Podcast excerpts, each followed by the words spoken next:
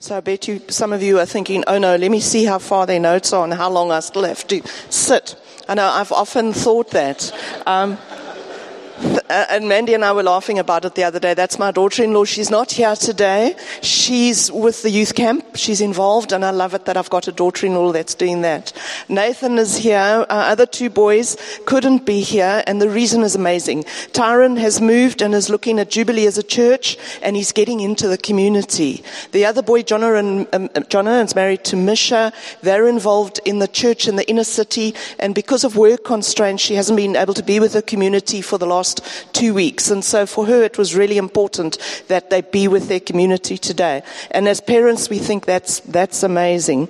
We met Paul probably I don't know how old you were, Paul. We were living in Mooi River, and we used to get uh, worship teams used to come up. Josh is going to talk a little bit about that. Worship teams used to come up and sing for us because we didn't have a fully fledged worship team. And Paul, sprightly young man he is, he came up to Mooi River with the worship team. And who knew that years later we would be serving with Paul on on an eldership team? God's tapestry of things is amazing. Josh and I were at a conference 14 years ago, 15, 16 maybe years ago, and it was a conference of about 4,000 people. Josh looked across the conference, saw Pete's eyes, I don't even know if Pete remembers that, but clicked, and Josh said, We need to move to Cape Town. And so that's what we did. And uh, this for parents, this is encouragement. Never leave your children out of your decisions in the home. You're a family. You're praying together. And so we started praying together with the boys. Jonathan was just going to go to high school. Nathan and Tyron were still in primary school. And we started praying about what to do. Um, most of our prayer would always be, always sit at a table at night with kids. That's so important. Would be around the dinner table after dinner. Uh, I remember Jonathan saying, praying and saying, uh, you know, this season, so Jonathan now was, was grade seven. He's saying, this season that we've been in has been parfait. Our next season is baked beans. And that was so prophetic because a lot of the season has been baked bean tin after baked bean tin after baked bean tin. But now I'm going to, uh, uh, uh, so, so two things. The, the next thing that I want to say is, Pete, thank you. When we arrived here, the first thing, so ladies, you that are outspoken and strong, this is to encourage you. Remember, you've got knocks along the way, but you're going to learn. Pete stood up and said, and I thought, I'm in a safe place, said, I'm not afraid of strong women. So I knew I was in a safe place. And you're in a safe place here with Paul and Kate because Paul is a prodigy of Pete. He mentioned that he had lived with Pete and Jan for a while when he was in Pietermaritzburg. The second thing, John, Jan and I were talking the other day and we were laughing. We were saying, and with all respect, these 30 year somethings just don't listen to us. They can't hear what we're saying. And then we laughed at it because we looked back and we thought, but we were there once too we did exactly the same. I mean, old people didn't know what they were talking about. Okay, so Titus 2 talks of older women training the younger woman, and at 60, I think I'm qualified to give you some little bit of encouragement today. People and their stories are important often when we know a person's story, we will have a lot more empathy and understanding for them. One of my stories gets a great amount of laughs around the dinner table, and the story was my first introduction to Stellenbosch. So lesson one, this would, uh, God gives you the desires of your heart. So think uh, bachelor, think Boer Soek 'n Vrou, think internet dating. Um, when all those years ago, like maybe 25, 30 years ago, there was no such thing, but there was Farmers Weekly and Hitching Post. And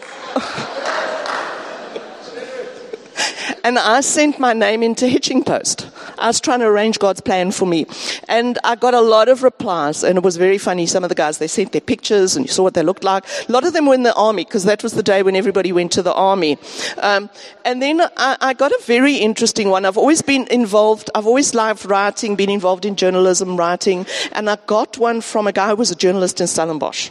And so this, without meeting him, was going to be my dream man. And my dad very wisely paid for a ticket, flew me down to Stellenbosch, and uh, uh, let me meet the guy.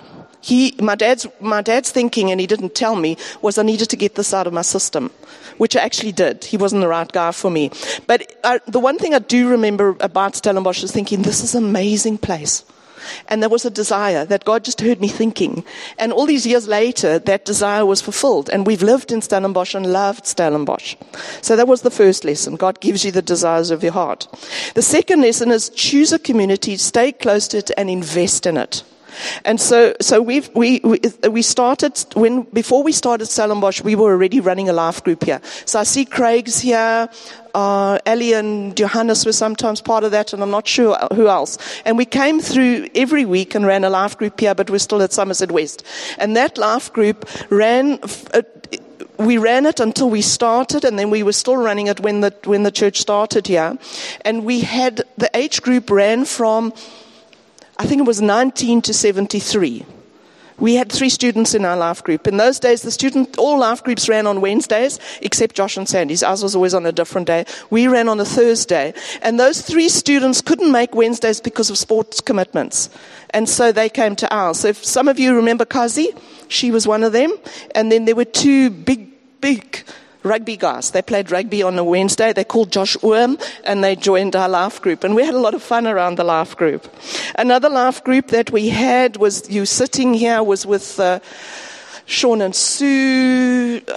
I've got to try and look at you, remember Chris and Adele, um, Rob and Karen. And this laugh group was an amazing laugh group. Um, we used to eat m- meals together every week. We actually, because it was a business laugh group, we met every second week. And because we met every second week, we grew to 20 eventually. And, and we'd sit around a table and share our stuff and eat food. And that was a life group that helped us, Josh and I, through our trials so, so much. So that's, that's the lesson. Learn to, uh, no, that's lesson two. I'm getting mixed up here. Choose a community, stay close to it, and invest in it. So we've chosen that community. Third thing, learn to say yes to things as well as no. However, say yes a lot more than you say no. So as you know, my husband is the is the uh, social, more social one than me. I come to church and then I think, oh, I have to go home and recover. And I cannot tell you how often, and not because I don't love people, I energize on my own. And so Josh would often come to me and say, we need so and so for lunch on Sunday. Can we have them at church? He'd say, I've invited so and so, or can we have so and so?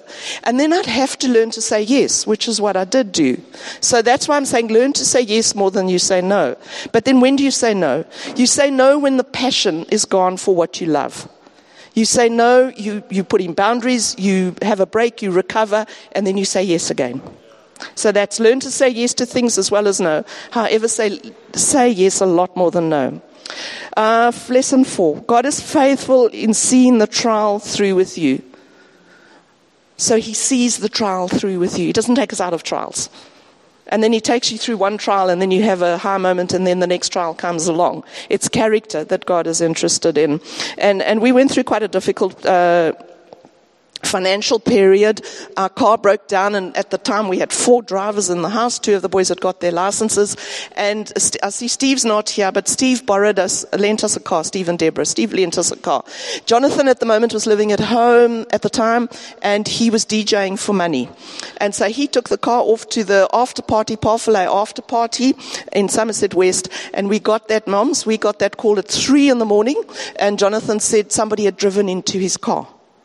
And so we borrowed someone else's car, and here now the car had crashed.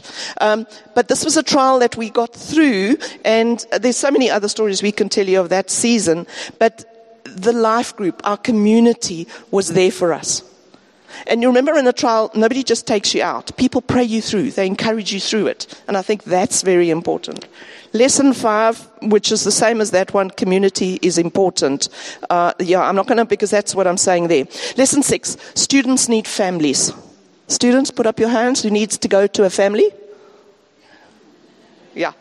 Don't be shy. Students need families.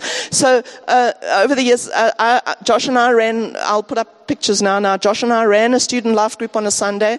I went to boarding school, and Sunday afternoon was one of the loneliest times at boarding school. So I figured varsity, because you're boarding, must also be one of the loneliest times. So Josh and I started an evening, Sunday evening life group for students, and we ate around the table and we had a lot of fun.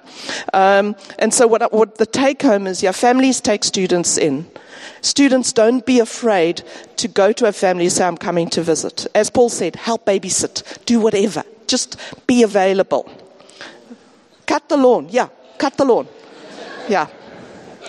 Okay, lesson seven. And I think take home, this is probably one of the biggest lessons I've learned. Paul alluded to it. Corin wrote me the most amazing letter. Uh, Corin and I are the same age. That's Corin, the headmistress from Carmel High. And when you're older, it's never too late to get a new best friend and Corin and I are really, really good friends. So lesson seven, no one is, no one is exempt from social justice. I have never been very good with the poor, broken-hearted, or the captive. Yet these are the very people that God tells us in Isaiah 61 to tell the good news to and to comfort.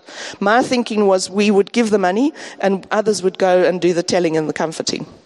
But the money never came to send others to do the telling and the comforting. And so, so I, I, later on, I studied late in life through UNISA and I did a literature degree and I'd said to Josh, when I finish my literature degree, I want to do my teaching degree now. And he'd had enough of me studying and all the stress and all that. And he said, No, I don't think so. Rather get on with your literature and write. And then six years later, Josh said, I think I was wrong. I think you need to do your PGCE. And I looked at him and said, I'm now 58 years old and you want me to do my PGCE. So I actually did. And, and I struggled through it, and at times I wanted to give up.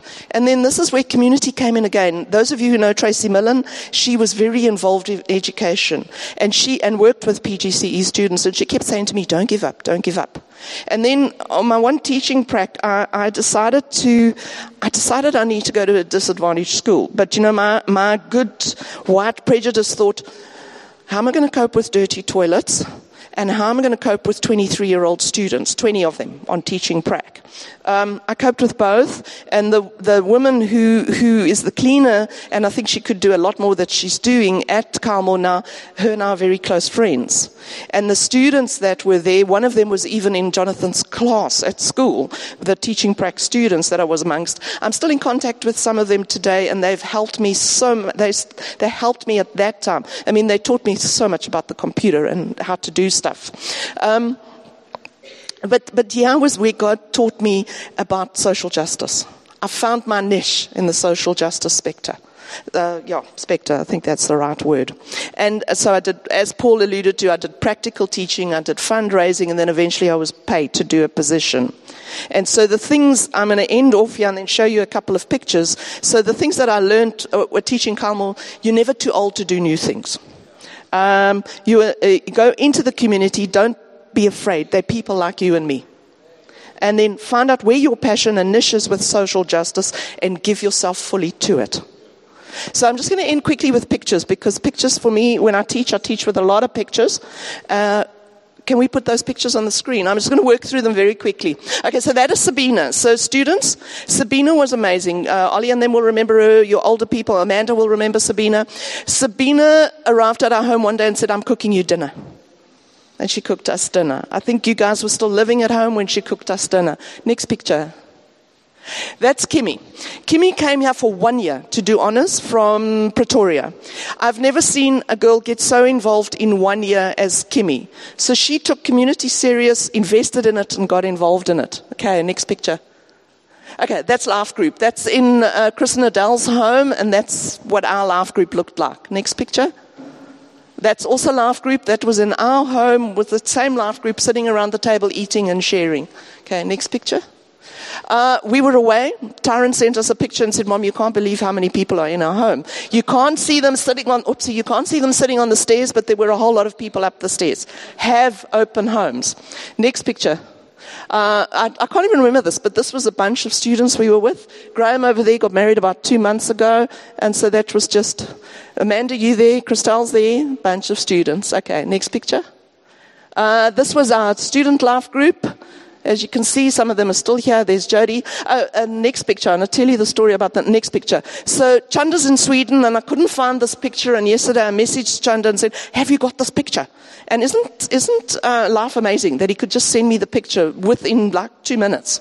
Okay, next picture.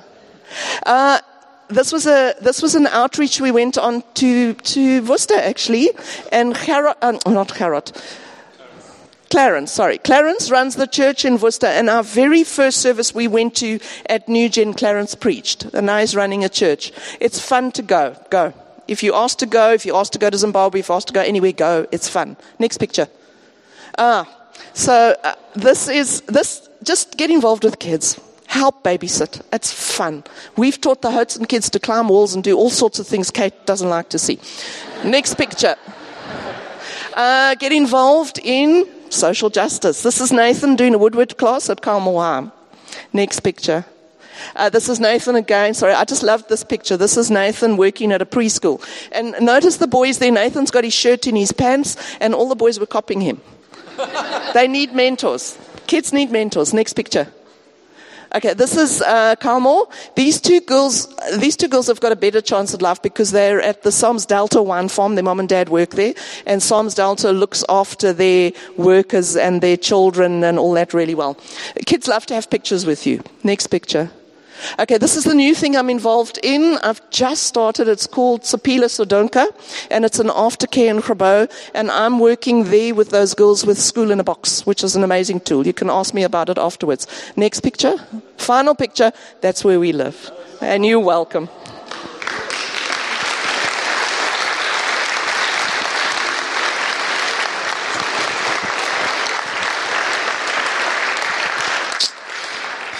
Thanks, Babes. That was absolutely awesome. Yeah, thanks for the opportunity just to share a few of the learnings that we've had here and elsewhere in our journey. It's a real privilege, and I'll try and be quick because I know this is getting on a little bit now. Um, but we hope this is going to be blessing, a blessing to you. The first was, um, for me, is just learning to be a pilgrim. And I think many of you may remember the story of the people of Israel and how they went from um, Egypt to the promised land and they had to go through the wilderness for a period of, of 40 years. Um, and God's presence was with them the whole time. And that's the reassuring thing for us to know is that in our journey as well, God's presence is going to be with us. And God actually really helped the guys by actually giving them a graphic illustration of his presence. And in the daytime, that presence was represented by a cloud. And at the nighttime, that presence was represented by a pillar of fire. But when that pillar moved, the people had to move. And sometimes God would have the guys camp there, set up the whole camp, and a week later, the cloud would move.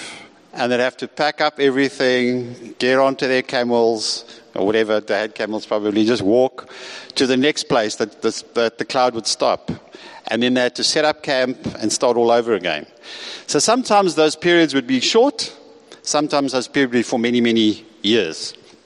So, what I want to encourage you to do is to be ready to stay for as long as God calls you to stay in a place and to be invested while you're here, as if you're never going to move, um, and commit yourself to being part of the community and getting involved in things, but also to hold things lightly and to be ready to move when God calls you to move.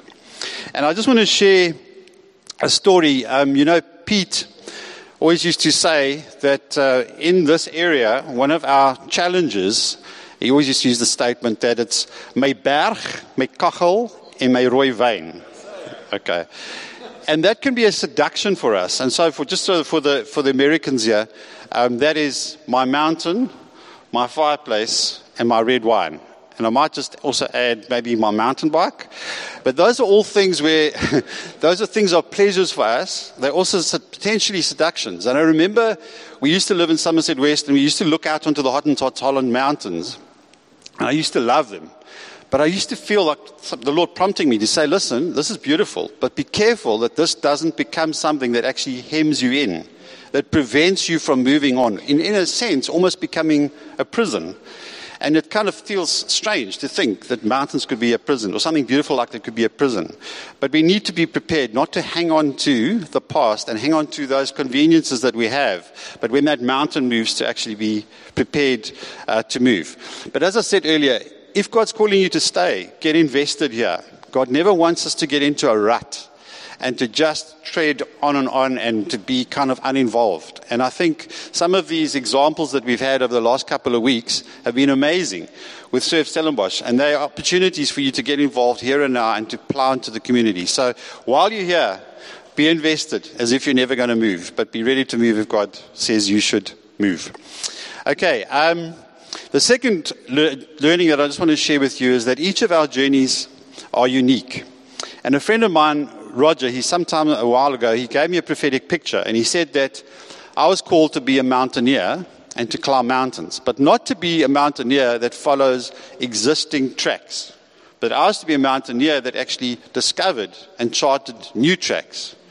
Now, that was a journey that God's actually given us to walk and me to walk, not the journey that everyone else has to necessarily walk.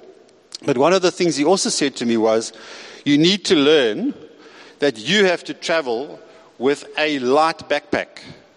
Because if you carry one of those backpacks that's full with all the extra stuff, you can't do what you call to do, which is go and chart new tracks and, and trails. You need to have a lean and mean backpack. And he encouraged me not to be jealous of others that maybe have bigger backpacks, but to be comfortable with the backpack that God has given me. So in the last little while, God has actually been stripping us of some of the stuff that we've had and making us a lot leaner and a lot kind of more, um, what's the word? Uh, yeah, agile, um, and getting rid of a lot of our excesses. And um, that process has happened, a lot of it while we've been here um, in Stellenbosch. And some of the restoration after that has also taken place while being here. So it's been a period of God's pruning. Um, during that period, we had to sell our house under duress. At, st- at, a stage, we didn't even have access to a, a use of a car. But on all of that, we've seen that God has been faithful. And now, when we're leaving, um, we came here fairly debt kind of um, uh, laden, and we're now leaving with a place where we've actually God has actually freed us from all of that thing, and we've actually got savings, which is an amazing testament to God. Um, and just us embracing that process, which wasn't easy, but has been an amazing blessing to us. Um, so our kind of challenge is to, as we go forward, no matter what God does with us in terms of how He blesses us, is to still uh, travel light. So I just want to encourage you that whatever race God has run or has got for you to run, to run your own race. And then encourage you as well just to run that as unencumbered as you possibly can so that you can achieve the, the end that God wants for you to achieve. The third one has been learning to pursue truth.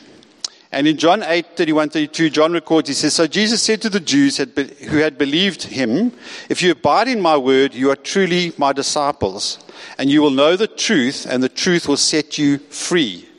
So it's the truth that sets people free. And, it's the key, and the key to that is knowing the truth, which is the word of God. And that's what God is encouraging us to do, is to pursue a knowledge of the truth and allow the Holy Spirit, as you're reading, to actually reveal the truth to you because the Holy Spirit is, the Bible says that He is the Spirit of truth. So I want to encourage you to, to do that. Um, I had the privilege while I've been both in Somerset West and here to work through also this, the other thing was a theology book because I think it's really key as Christians that we actually know what we believe and we can actually give a defense of, of, of what our beliefs are. And so we were given, when we left Mooi River, we were given this book, Renewal Theology, by a guy called Rodman Williams. And that's a thick book like this. And I remember being completely inundated, what, intimidated by this book because I thought, how the heck am I going to ever get through this? And I remember speaking to Pete, and he said, Why don't you get a bunch of guys together and just read it through together because you'll encourage each other. So for me, it's like the equivalent of gym buddies or training buddies that they hold you accountable, you know. If you said you're going to do that training, then they're there and they make sure that you did it. So the strategy we had was we would meet every second week, we'd have a little portion to read, We'd read it in the week and then we just get together and have a coffee and a breakfast and chat it through. And that for me, other than the Word of God, has been the most powerful thing in terms of rooting me in truth and, um, and, yeah, and in my Christian faith and in my, in my walk. So for the guys that I've done it with here, for Otto and Dirk and Jordan and Geerton and Jono, and then Josh and, and David, who were with part of the group previously, I really want to thank you guys for all those many weeks, getting up early, early coffees, occasional breakfasts, and um, for just the inputs into my life as we've just debated and kind of grappled with scriptures and the truth that it's imparted into, into me. So I really want to encourage you as you go forward, um, just to apply these two key learnings which I've gathered from that process. And the one is that the key thing is that we get to know God's character. Because everything that God does is consistent with his character. So when you're looking at theological issues, always come back to is this consistent with the character of God? Because if it isn't, then it's probably not true. Okay.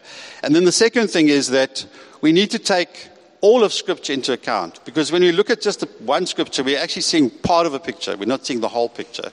And God wants us to see the whole picture. So those were just two key learnings from that, that process I'd just like to leave you with. And then the last one I want to share is just we need to learn to build friendships and leave deposits in people's um, lives. Because you know, when we leave a place, the only thing we leave with are the friendships we have and the deposits that we've actually put in into people's lives.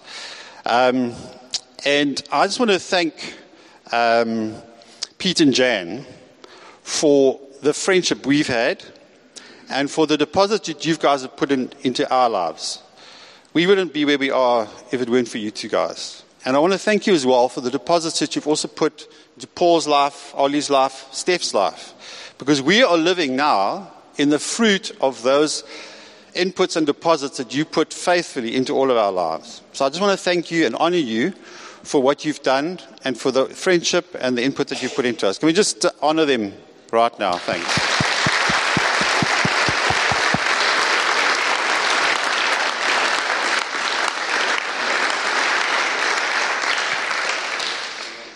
And then I just want to thank Stefan Kaz and Paul and Kate and Ollie and Debs and many of you others. I'm not going to mention you all by name for the wonderful friendships that we've shared while we've been here. Um, for the way that you've invested in our lives, for the deposits that you've put in our lives, for grappling through things with us, working through things with us. We very much appreciate it and we'll never forget it. Um, so, I just want to, yeah, thank you very much, guys, for everything. And we're certainly going to miss this community. You're an awesome bunch of people. We just feel God set you up for an awesome success into the future. So go for it. And uh, yeah, run hard for the kingdom. Thanks.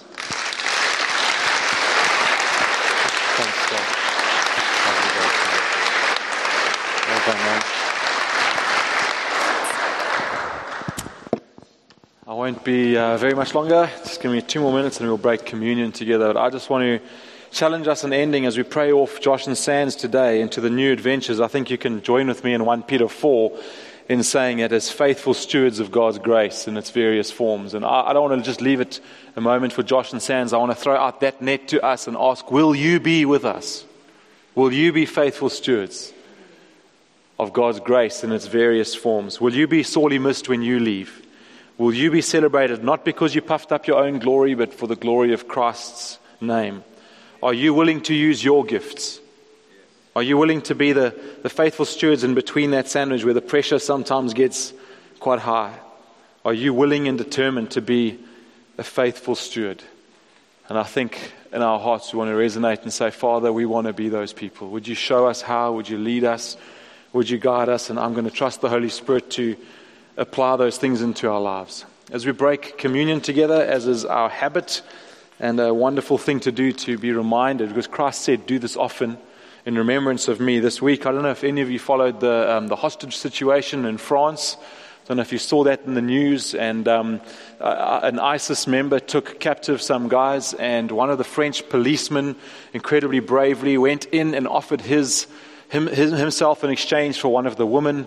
And the guy said, okay, and released the woman and took him as captive. And I was very sad to read last night that he's actually died from his wounds from that hostage situation and the takedown that happened of that guy, the ISIS guy, the policeman died. And as I, as I read that, I just, just had bells ringing in my head. Does this ring a bell?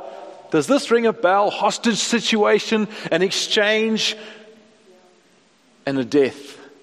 And my thoughts turned to my precious Savior and how we were all hostages. And some of you this morning may still be. You've never said yes to this King. Held captive by sin with a gun to our head that we could never get rid of. That was us. Being held hostage by one far more evil than anything the world has ever seen that makes ISIS look like playing in a sandpit. But then Jesus but then Jesus, willing to exchange himself for our release, suffering serious injuries in the process, and ending up dead on a wooden cross. But then, unlike the French policeman, Jesus rose victorious three days later from the grave. And because of that, he removed forever the gun from our head. Forever. The exchange is permanent. We are set free. Not just one hostage, not just one grateful woman in France today, but billions of grateful people through the centuries around the world.